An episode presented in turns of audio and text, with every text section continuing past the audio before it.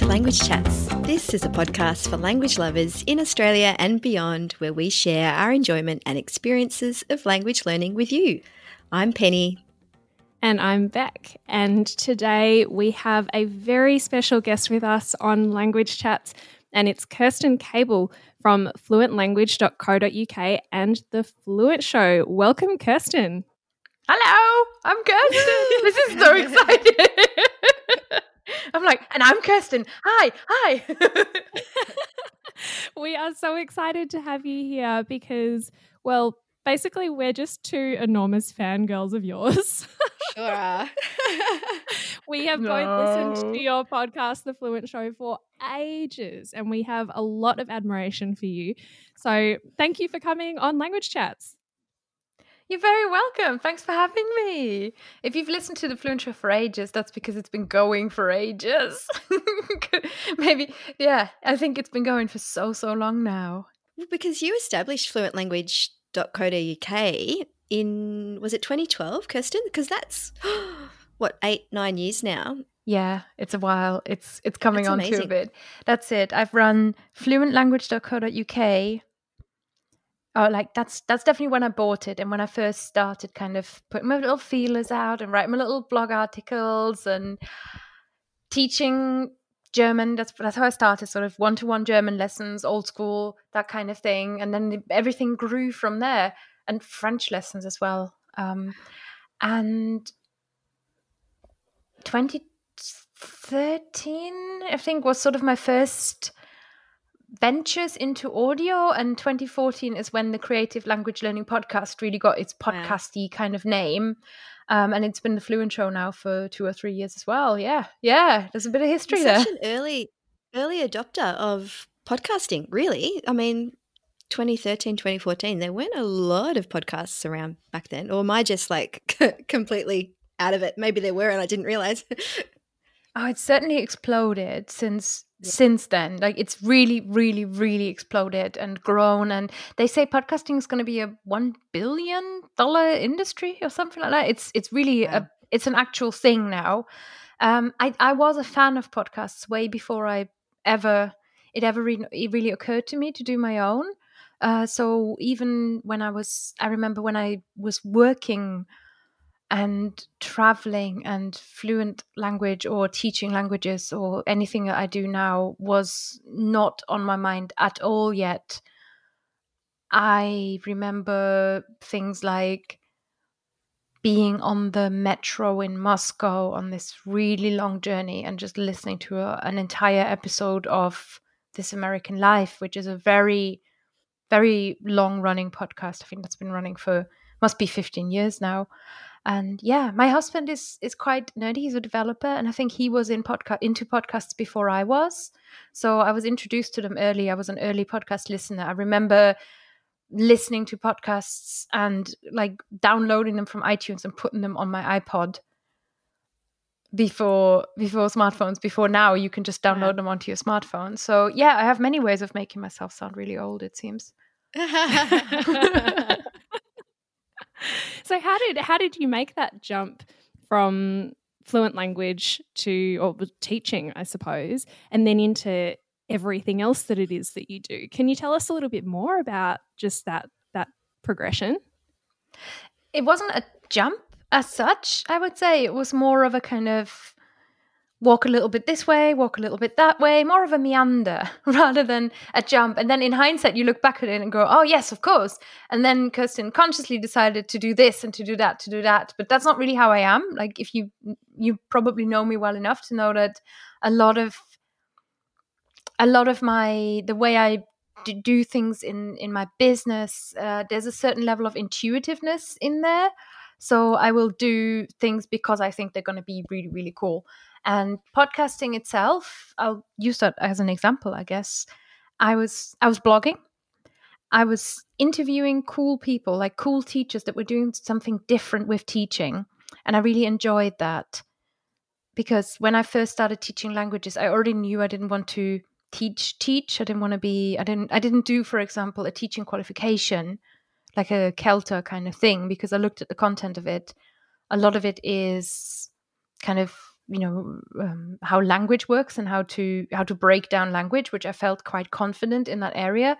And then obviously there's lesson prep and all that stuff and that was important but it was more about teaching groups and more about like how do i best deliver knowledge? And i didn't feel so connected to all that. I just wanted to dive in head first and try stuff out. And over time i started i started to look around at other teachers who were doing things slightly differently so the podcast wasn't a podcast at first it was a blog series of me contacting these people who were doing really cool stuff. The first one was this guy mickey mangan. Have you uh, do you know mickey mangan? No i don't. No oh, he had a viral video. He went viral. He, he had this viral video that was a what do you call it when you have lots of video clips and you do them all together? Time lapsey kind of thing. Mm-hmm. so he had this it wasn't a time lapse, a montage. There you go. He had this montage video that was all these clips, I think th- probably 52 or maybe even 365 clips of him speaking German in Germany. Because what happened is he went for a year abroad from the USA to Germany and filmed himself speaking German every single day. And obviously, over time, he got better and better and better. And in the end, he cut it all together and he had this wonderful video that was just him getting better and better and better at German. It was amazing to look at and it went viral. So I became aware of it and I contacted him and I went, Hey, I'd love to talk to you about this. I teach and I'm, I'm curious about different ways of learning. So I interviewed him about what motivated him and how he feels about learning languages and all that kind of stuff. Really great interview. Recorded it, typed it all up posted it as a blog article, sent him an email. Hey, look, your blog article's live. Oh, great, great. I'm so proud. It turned out really well. And he replied back, Yes, yeah, it looks really, really good. Ah, oh, you've paraphrased me a little bit. You've made me you've made me sound British. Ha ha ha ha. And I was like, Oh crap. Oh, I've I've taken away his voice, right? I've taken how he sounds. And because I was not transcribing, I was paraphrasing, I was typing it up and talking about it. It, you know, I, I felt like I'd lost his message a little bit. So in the end, I thought, mm, okay, let's have a look, let's have a play around. My website is Squarespace, and Squarespace is fairly user friendly with and and fairly flexible if you want to just kind of play around with media. So I realized that they have audio, some kind of audio in, inputty kind of thing where you could in your blog article pop in a little bit of audio, and I was like, mm, okay, okay, next time I do an interview, I'm not going to do this again because it was loads of work typing this up and it didn't even turn out good. So I interviewed the next person. I think it was Jason Levine was probably the next person who is he he he goes by Fluency MC and he teaches English, but he has all these cool like English learning songs that are hip hop. So he has like stick, stuck, stuck, stick, stuck, stuck, or something like that. And it's he has oh these hip hop awesome. songs. it's great. Yeah, if you go all the way back to the Fluent Language Archive, uh, the Fluent Show Archive, he's one of my first like five episodes, and he's really fun. He rapped, and obviously, I'm so glad that I'd already decided to record all the audio and just post the audio because he, I got him to rap, like to perform a little bit of hip hop in the middle of the interview. It was so much fun, and just then popped it into this audio blocky thing on Squarespace, and then and then I noticed there's this tab where it said podcasting, and you could put in all of your iTunes do those things and tags and all that stuff. And I kind of looked into it. I was like, oh, okay, I could pretend this is a podcast. Hmm, cool. Did that. And then it started generating an, an, RSS feed. And, you know, this is really like now if you go podcasting, they straight away, it's much, much easier because you've got this host there. Whereas for me, it was like, oh, my blog can host a podcast oh, and then kind of fumbled my way through this until I had somehow submitted it to iTunes. And then I went into iTunes and my podcast was there and it just felt like amazing. But I didn't promote it or anything because it was just like, look at this hilarious thing I've just done. I just made a podcast. and um, it's, yeah, it's so, like the best start of a podcast ever what a what a beginning story for the Fluent Show. yes. it wasn't like it wasn't meant to be this like okay this is a language podcast um, and then over time it kind of grew from there so then i was like okay cool i'm now doing a podcast and I'm really enjoying this. And I, have always wanted to be like a radio DJ, so I kind of talked more. Um, then I had Lindsay on as a guest because Lindsay seemed cool. And then Lindsay and I got on really well on the podcast. And I thought, oh, I would love to have Lindsay on more. And one of my favorite podcasts is like like what you do to just a conversation between friends. That's really how I want the podcast to feel. So then I asked her if she wanted to co-host because I thought this way it'll feel like a conversation between friends. And yeah, after that, I think it was fairly much. It was very much like a podcast, but it's still run by Creative Language Learning Podcast for another two years until I got sick of telling people that name and seeing them wither and get bored halfway through the long, long name. and now it's the Fluent Show. That's it. Yeah, which nobody gets bored by the name the Fluent Show. no. So yeah. Um, that's yeah, that's a great great story, great background to how it all how it all has come to be.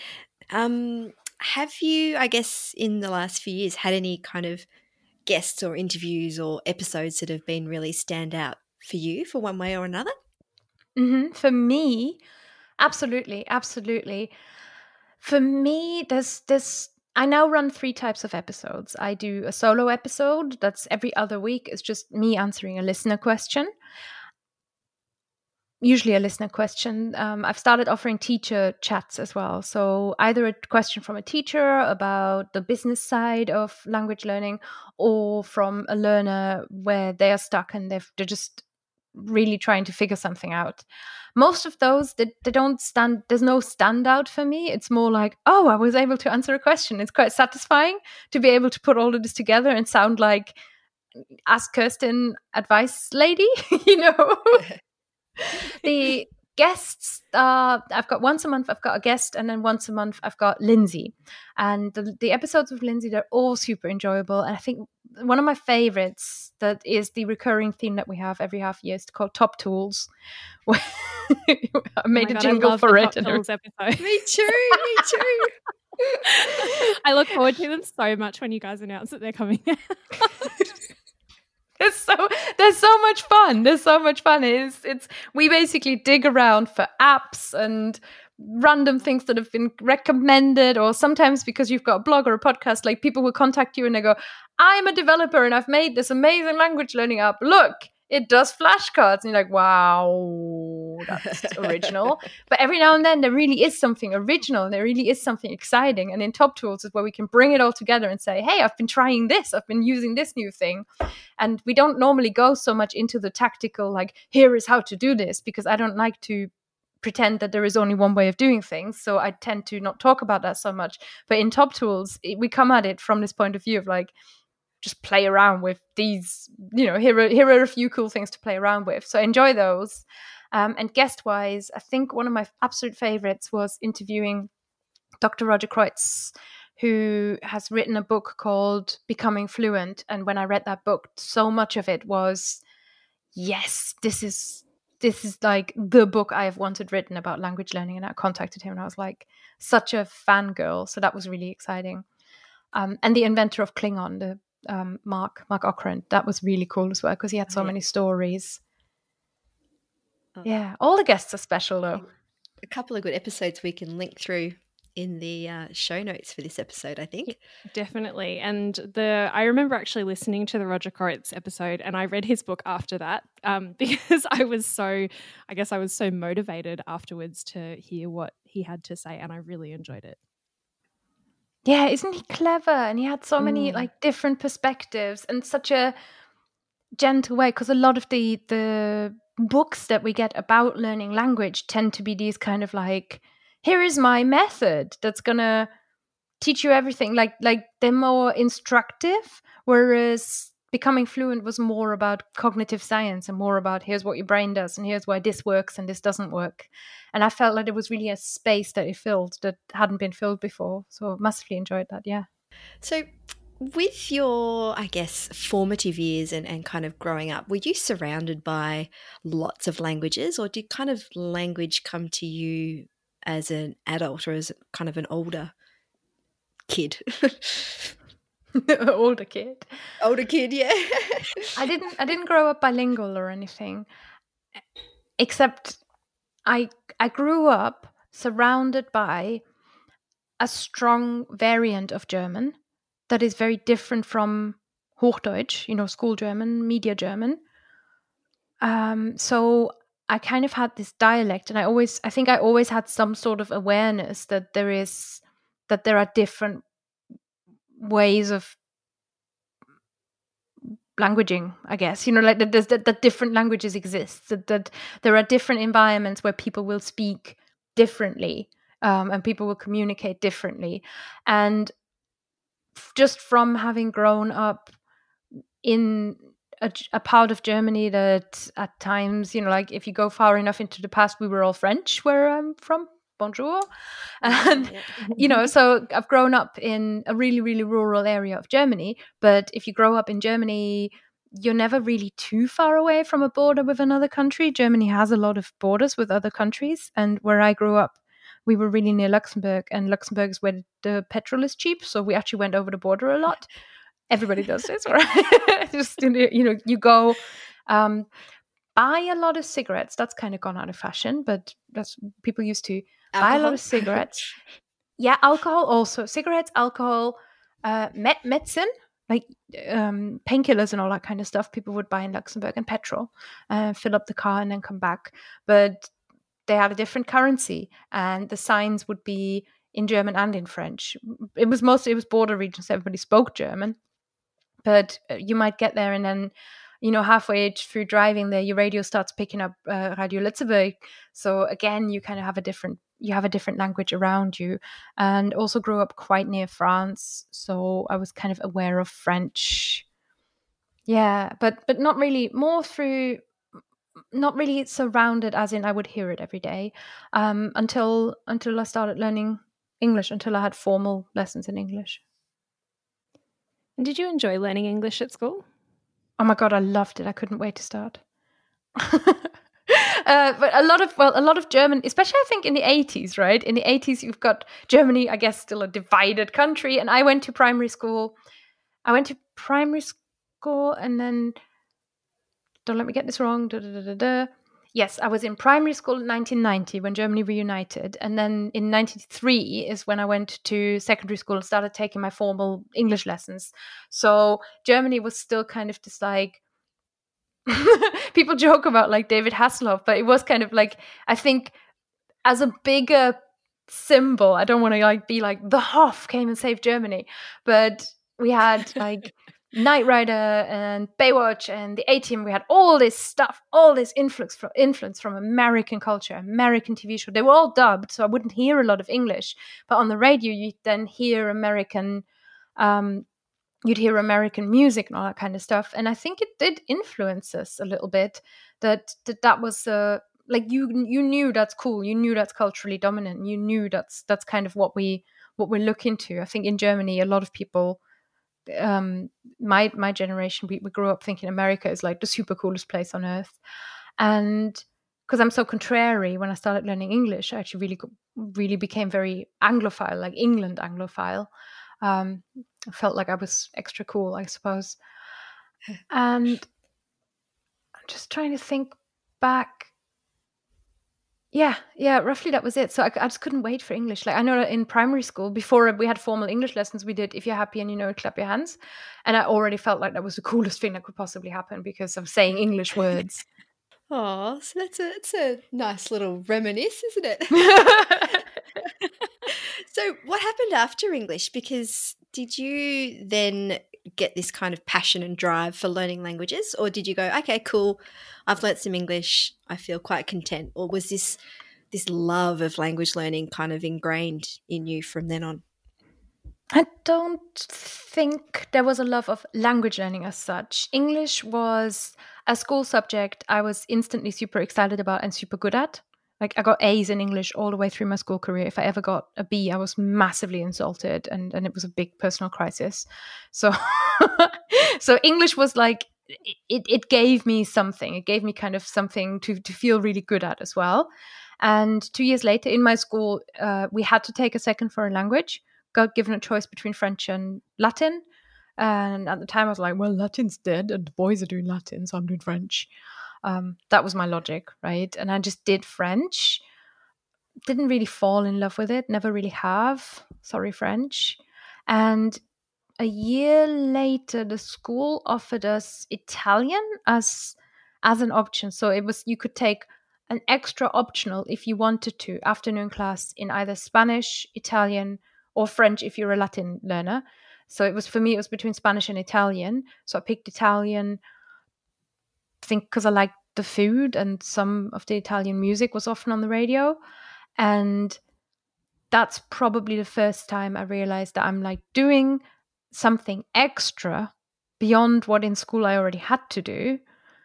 And I'm having a really good time with it. So that was the first time voluntary language learning came into my life when I was maybe 14. And I really enjoyed the sort of afternoon, relaxed, no pressure. My grade doesn't really matter Italian lessons.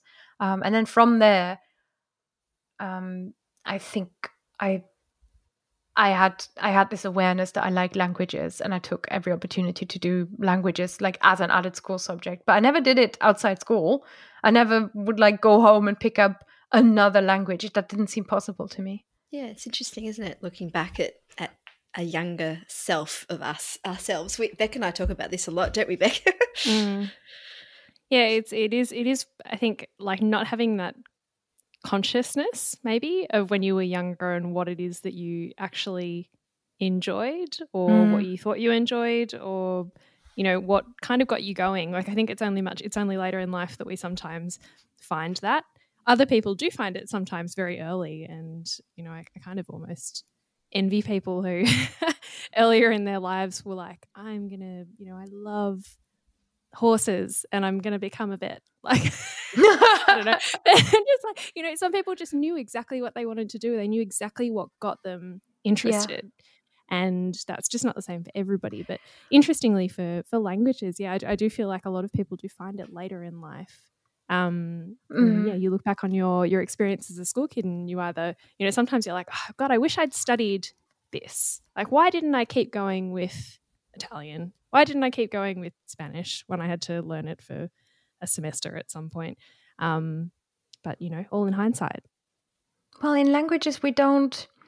There is no obvious career path. You know what I mean? It's not like I'm going to be a doctor. That's really obvious, or that you know, at least on the surface, that's really obvious. And that's an actual job. Whereas with with languages, when I started going sort of towards university age, I constantly get ah ja, und was macht man dann damit? Like, what do you do with this after? What do you do with this after? What do you do with this after? And I know that the reason I took Latin was like, well, in case I want to, I guess, learn how to, like, in case I want to go to university and become a teacher. Nothing really called me to becoming a school teacher but it was one of the like three careers that I could think of. And I think I'm quite lucky in the way that where I grew up, because we're so near Luxembourg, we always got job adverts in the back of the newspaper that for the for the officey managey kind of jobs were they the advert the advert would either say must speak English and French or the advert would be bilingual or would be like in English too and all that stuff. And in Germany, you're very aware that if you're going to go into an office job, it's it's very expected of you to speak English.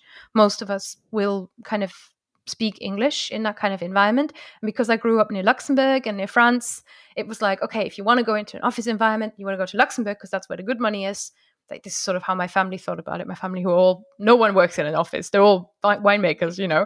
So this is kind of like the cartoon version of working in an office. It's like then you also have to speak French, and that's how I did. That's why I did the foreign language secretary training as well, because also um, I think I never expected to be like a manager because again, that's like that is about as much as my dad knows or my parents know about what a manager might do.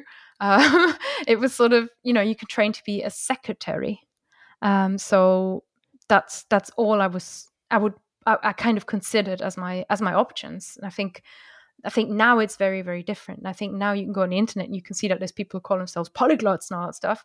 But if you don't have the internet, you don't necessarily even realize that that's like how much opportunity is out there that you are not able to take. Hmm. Yep, the world is a different place than it was in the 1990s, that's for sure. Yeah. Sorry, welcome to Grandma Cast. no, Be- Beck's used to it with me, aren't you, Beck? Oh. Do you know, Kerstin, that you, along with your other wonderful co founders of Women in Language, Lindsay and Shannon, are responsible for Beck and I meeting? What? So you met you met through Women in Language? We sure did. We certainly did. 2018. Yeah. So we Back have in the, the first one too. Yeah, I was going to say it's the first one. exactly. And for anyone who's listening and doesn't know what women in language is, um, Kerstin, could you give us a bit of a bit of a background on on what this thing is that we're talking about? So, Women in Language is an online conference. So, four days of kind of webinar style, lots and lots of different speakers presenting. And the online conference is four days long, like I said, and organized by Lindsay Williams, Shannon Kennedy, and me. It's all about languages. We invite lots and lots of people who are super cool and can share some of their expertise. Could it be about, it, it might be about, um, it might be about how they incorporate languages in their lives. We've had people, you know, like Penny's come and spoken about languages and travel. And I think Penny, you were on a panel about languages and little ones. You know, with bringing yep. languages and kids together, and you know, family life and all that stuff. We have so many different angles of languages and all these experts. And the t- twist, I guess, about it is that all of our speakers are female or Wim Wim XN, you know. So we we have really created a space where we open the stage to women as opposed or to, to non-men who are excited about language learning. And the motivation for it was sort of that in our space, we see a lot of experts, and it's still, I don't even know how it happens, but the predominant number of experts and people who present at conferences and all that stuff um, can be overwhelmingly male, um, might even say male white. And we wanted to put out something different. And instead of something I strongly believe in, is that instead of complaining, I guess the the best way to change something is if you can possibly, you know, to to do it better or to do your own version or to, you know, create something that offers a different perspective without a takedown. That's not what it's meant to be. So that's kind of what Women in Language was meant to be. Just uh, hey, what would this look like if we ran a language conference and we just had women on the stage? And turns out it looks amazing and it's so much fun and it is the best experience. And yeah, both of you have spoken at Women in Language. So what were your experiences like of the event? I I completely agree. It was like a, a completely new experience for me. I think being an attendee the first time round and just being kind of surrounded and immersed in this kind of world of people who loved languages. And I think it was my first time to go, oh, wow, look at all these other people around the world that I can relate to and I can talk to about this kind of stuff. Um, and having the opportunity to kind of talk about some of my ideas and thoughts at the following year was just amazing. Um, and yeah, like we said, I mean, being able to meet Beck and other amazing other language people has been a huge, a huge highlight for me. Mm. Yeah, for, for me too. I mean, I loved it. Um, the first the first one in 2018 was like my first experience too of a language event anywhere of any kind, um, and I remember thinking at the time just how nice it was. Like, I mean, I mean, kind. Like the, the community and all the people who were involved, everyone was just so nice. and I, I think, I don't know whether at the time my experiences of just the internet in general had been like fine, you know, just just normal person experiences of using the internet and interacting with other people on the internet, but just I couldn't believe how completely open and like welcoming this this community was. Um, mm. And since then, it's only been reinforced in other places and in in-person events and um, the sort of wider language community as a whole. Um, but I just yeah remember being floored by the just the, the general kindness of all of these people who just seemed interested and nice and lovely and like willing to listen and you know supportive, they cared about people's yeah, stories yeah. and they were supportive and no one was like cutting anyone down or being like you're not good enough you know you don't speak french well enough or you don't speak Chinese well enough. It was all everyone was like, "Wow, everything you do is great." Oh, it was just so, just so uplifting. Mm, mm, that's oh, I'm so pleased to hear it. I don't. I mean, I don't want to say that that's a function of oh well, it's because it's because we don't have men there. First of all, we do. We we the ticket sales are open to everybody. When we don't we don't discriminate in that way at all. Um, I think there is something for me as I I'm our chief people herder, as both of you have experienced in the past, which means I, I, am the person who tries to contact all the speakers and get them to send in their stuff on time and turn up at this place at this time and do this thing and do that thing. And something I notice every single year it, it's gone down a little bit. Maybe I don't know. Um, maybe something is is growing, but something I, I notice every single year is that there's this sort of there can be this hesitation to speak, and at least because we we don't do a call for papers you know at women in language. Instead what we do is we we collect nominations all year round. So if somebody has somebody cool that they want to nominate they can they can contact us or you know they i've now i'm now going to make them fill in a form because nobody ever tells me the emails of the people on it. This is a different rant. How many emails please. This is my people hurting. But something i noticed so so we collect nominations and then we look at the nominations. We go okay here's our like uh, here's our first round of people. These are the people that we we want to contact where we think like these these would be really really cool to have. So there is a level of curation in there of course because we can't have an 80 people event. It would just we we'd all just lindsay shannon and i would never like sleep again. But every year when i contact these people there's at least one there's usually more who kind of do this thing where they're like oh really? I don't mm, do you think well i don't know. I don't know if i would have something valuable to say. I don't know if i've got something to contribute. And i'm like but we've asked you because you know like we see this thing that you're doing and it's awesome. Please come and tell us about it. But i don't know. Do you think anybody wants to hear what i've got to say? I don't know. And mm, mm, what do you think your people will want to hear? And this is like i i don't know. I, and i'm not i'm not going to massively um, generalize here but like guys don't do that as much yeah, I know. They don't do that as much, and it's such a great thing to sell it to put a space together. And I go out of my way every year, and and, and I think Women in Language as a event, we want to sort of just say like, no, no, no, but this is really cool, and we want you to kind of participate, and we want you to come and and speak. And the idea is also to not just give you this like oh here's women in language and this is the one place where you can speak the idea is really to give every single person this kind of feeling that they have something that is worth contributing and to kind of look at everything that they have to say. And if you want to contribute to discussions you know because there's many many language events out there and they some of them hand wringing and saying like oh we why don't we have enough female speakers? And it's, it's this whole thing where they then go oh but nobody puts themselves forward. So if we can create that space where people are seeing more of that just ever so slightly different angle of things ever so slightly different perspective and then people go out and put that out into the wider world i think we've done a cool thing. For sure did that make any sense? for sure. Oh completely. yes, okay. Beck does this ring bells with you? Like did you feel like having being a speaker at the Women in Language inaugural event kind of spurred you on to put yourself up as a speaker for the language event in Melbourne and the Polyglot conference in Fukuoka? Like, was that? Oh, it definitely did. I, I can remember when when Kerstin did reach out to me for the first Women in Language, and I remember thinking at the time the exact things that you said before.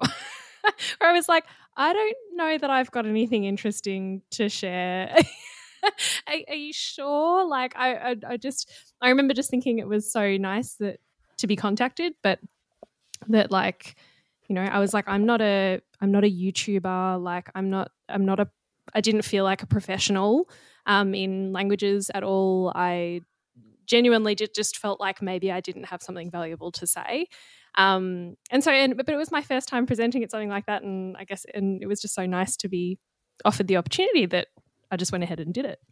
Um, but it definitely was a, a confidence building moment too. And it was so nice to see so many other people, you know, putting themselves out there and feeling very secure. I mean, it's a very, women in language is a very safe place. And it feels like mm. a safe place to everybody who takes part. Yeah. Do you feel because you've presented at Fukuoka that that did that feel different in terms of did you feel like you're putting did it, did it feel riskier perhaps because it's an, not an online event or for any different reason? it was I wouldn't say riskier. It did feel um I was quite like uh I was a little bit anxious about it beforehand, and I'm not a I, am not uncomfortable with public speaking. So I was sort of quite surprised with myself the you know night before when I was sitting there being like, why am I so worried? Like stop. Um, and then um, but it was again a very welcoming environment. Everybody was great. People were really supportive and very lovely. So um, I think you know something like women in language. It definitely made me feel more confident to say put forward a proposal for something like the polyglot conference. Um, but it was just a different a different group of people, and I didn't know very many people who were there. So in that sense, it was a little bit um, nerve wracking. But mm-hmm. I was, yeah, happily happily reassured afterwards that everybody was just as kind and and supportive there too. and um, Kerstin, do we have anything to look forward to for women in language coming yes. up in the future at all? Oh yes, because that's not obvious. I'm so sorry. yes, we, have yes. we've just gone into all of the history of, of this, but we have to talk about this year's event. Mm. we have to. Yes, yes, we must. We must. We must. Women in Language is back this year, and it, it might not be if you've been in if you've attended Women in Language before, you'll have attended it in March because we originally the, the original baby idea of Women in Language was a one day thing for International Women's Day, which then very quickly became a four day party. And we, so we tried to run it in March over International Women's Day. And this year, this is even before COVID kind of, you know, reached Europe it just wasn't happening. We tried to mess around and we moved the date around. And Shannon was like, Oh, I've got to be around the world, but maybe I could get up and do it at 3 a.m. And I was just like, This, look, guys, this just isn't happening. Um, I was prepping for moving house. It like so many different angles where this just wasn't happening. We just didn't, we just couldn't make it work. So in the end, we went, Okay, right, let's not cancel it completely but let's kick this really f- what feels like far away um, into the future. Let's let's do it in September. Um, finally found some dates, and yes, those dates are now coming up, and we do have the time, and we are prepared. And well, no one's traveling anymore, so it's, it's, it's, it's, a great time for an online conference, as it turns out. It's a perfect time for an online conference. So, what are the dates? So, Women in Language is happening from the 17th to the 20th of September.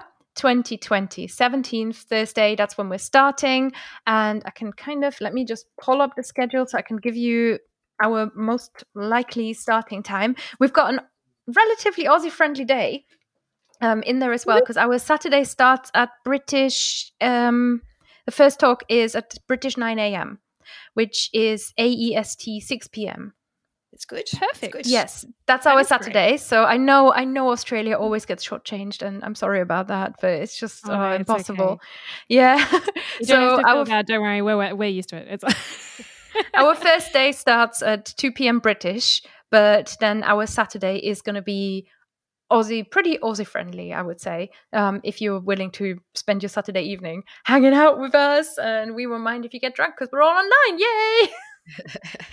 well, Penny, it sounds like we're going to have to have some kind of like I don't know virtual party. yeah, that'd be good to celebrate women in language, mm. maybe. Yeah, please no, do. good idea we get such yeah. a good buzz going on social media as well people posting all their pictures of uh, you know like how they are enjoying women in language. We've got a very lively chat room very lively chat room every year and we've we've made sure we're getting a chat room back as well.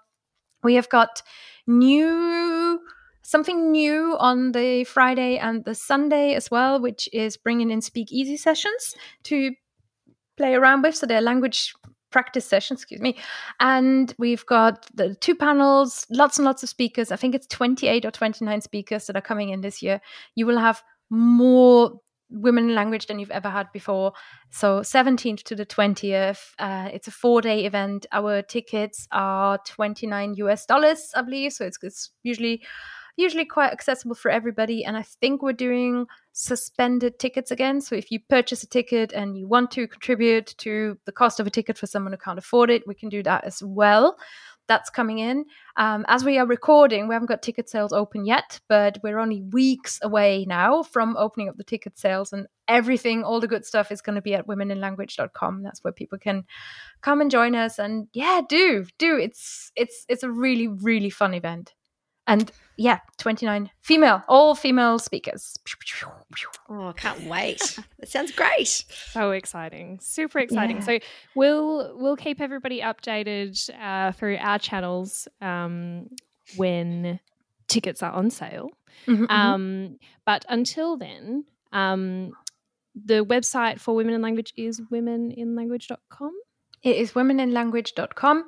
And at womeninlanguage.com, you can then sign up for our newsletter. So you'd get an email instantly when the tickets go up for sale. I've got something else I want to tell you about just for the Oh, Fluent Show, please if I may. Of course. This isn't, yes, this is not like a big event, but one of the reasons I'm kind of coming around and talking about the Fluent Show and something I really want to mention and just invite everybody to, because we are going to do a live stream on the 9th of October and it is it's a special it's a special event to me and I want to invite everybody who wants to come to this like special thing that is meaningful to me I guess which is the Fluent Show's 200th episode oh my goodness. Gosh, what a milestone. That's amazing. 200 episodes. 200 I don't know how it happened but I'm just I looked at it and I was like I'm so excited about oh this Oh my god, that's So huge. we- Yeah, yeah, we're we're just gonna have a nice little hangout. Lindsay and I maybe talk about a few other things as well. And I've got, this, and I'm kind of thinking about what exactly we're gonna do, but I think there will be a quiz probably, maybe some party games. So we need some people in the live stream. We need some people to participate with us. Yay. I was just going to say, I feel like you guys did a live stream for the 100th episode, did you? Or 150? Because We I feel did. like I, I definitely attended a Fluent Show live stream a while back. with a Um, chaotic but, quiz, um, right? Yes, I With think a cool so. quiz, yeah. I think so. Also, something else that I, I do feel we should mention to anyone out there who hasn't listened to the Fluent Show, but is soon to be probably a desperately attached listener like we are. Um, there is a little Easter egg, I feel like, in every Top Tools episode. Um, and that is, Kerstin, do you know what I'm going to say? Are you on about my jingle? There's a jingle. There's a jingle. the jingle. The jingle is great. The jingle is probably the best part of the Top Tools episodes. Um, so you just need a new introduction to a fantastic language related podcast, then uh, go to those Top Tools episode and listen out for the jingle. I need an episode 200 jingle. You've just, you've only just made me realize that. yes. Ooh, Oh my on it. God, Only yeah. a couple of months. Woohoo. Sorry, Well, for that. I know, I know. Well, it's there's a there's a, a guy on Fiverr. I can't remember his name, but if you if you ever want a jingle making for your podcast, let me know, and I'm gonna pass you on to this guy on Fiverr who helped me make it. The first time I made it, it was just me on like in Garage Band, kind of dum dum dum, and singing some nonsense over it, and then it slowly evolved, and now it's this kind of like five seconds of pop magic. With me singing out of tunes. I love it. I Don't- love that Don't give it away. Don't give it away. Sorry, people sorry. Listen to the podcast and then they can enjoy the jingle for themselves. I'm glad you love the jingle. I'm glad. It's many fun. many weeks we worked on that. Yeah, okay. so much to look forward to in the next couple of months. That's going to Yeah, be so much action-packed September on. and October for you, Kerstin. That's true. That's true. And and again, like you know, when I said I have like a fairly intuitive um, approach to my to my work, I just I only just realized that that is like within a few weeks of each other that we're doing episode 200 and women in language. So you're very right. It's going to be a really exciting September and October, and I would love.